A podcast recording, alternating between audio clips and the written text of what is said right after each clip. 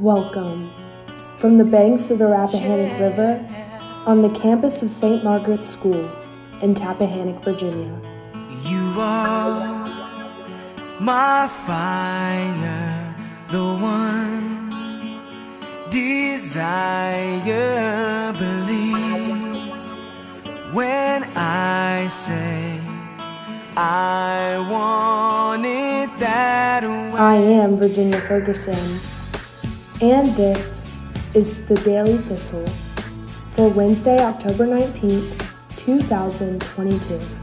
We continue our sixth installment about Viola Woolfolk, who served as St. Margaret's headmistress from 1950 to 1984. From the desk of Linda May Shields of the class of 1963. Perhaps it was the sense of discipline and control that made her a wizard in math. Often, I think of her almost genius like qualities when it comes to the numbers. Faster than an adding machine, she could total figures, and word problems weren't even brain teasers. My nemesis at St. Margaret's came in geometry class. From the beginning, I knew I was in trouble when the teacher referenced theorems and I thought it was a foreign language. My ignorance only grew.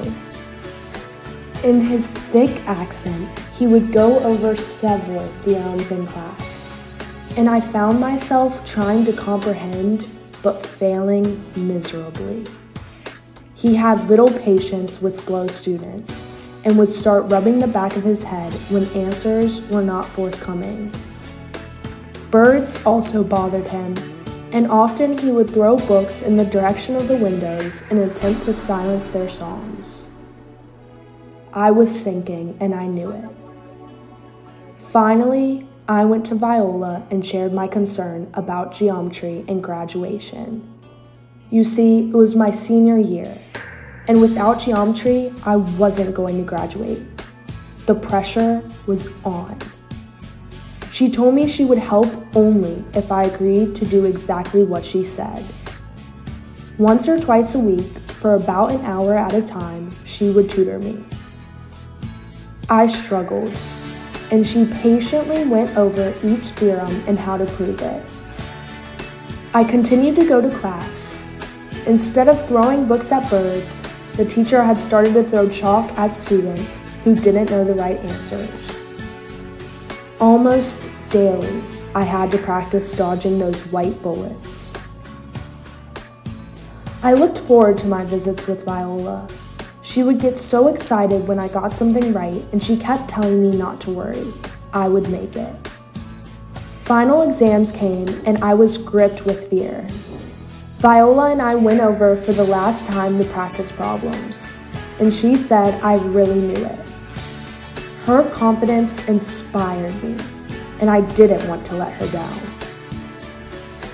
On the river today, the sun will rise at 7:20 in the morning instead at 6:24. Tonight, there will be a waning crescent moon with 35% illumination. High tide will be at 9:44 this morning.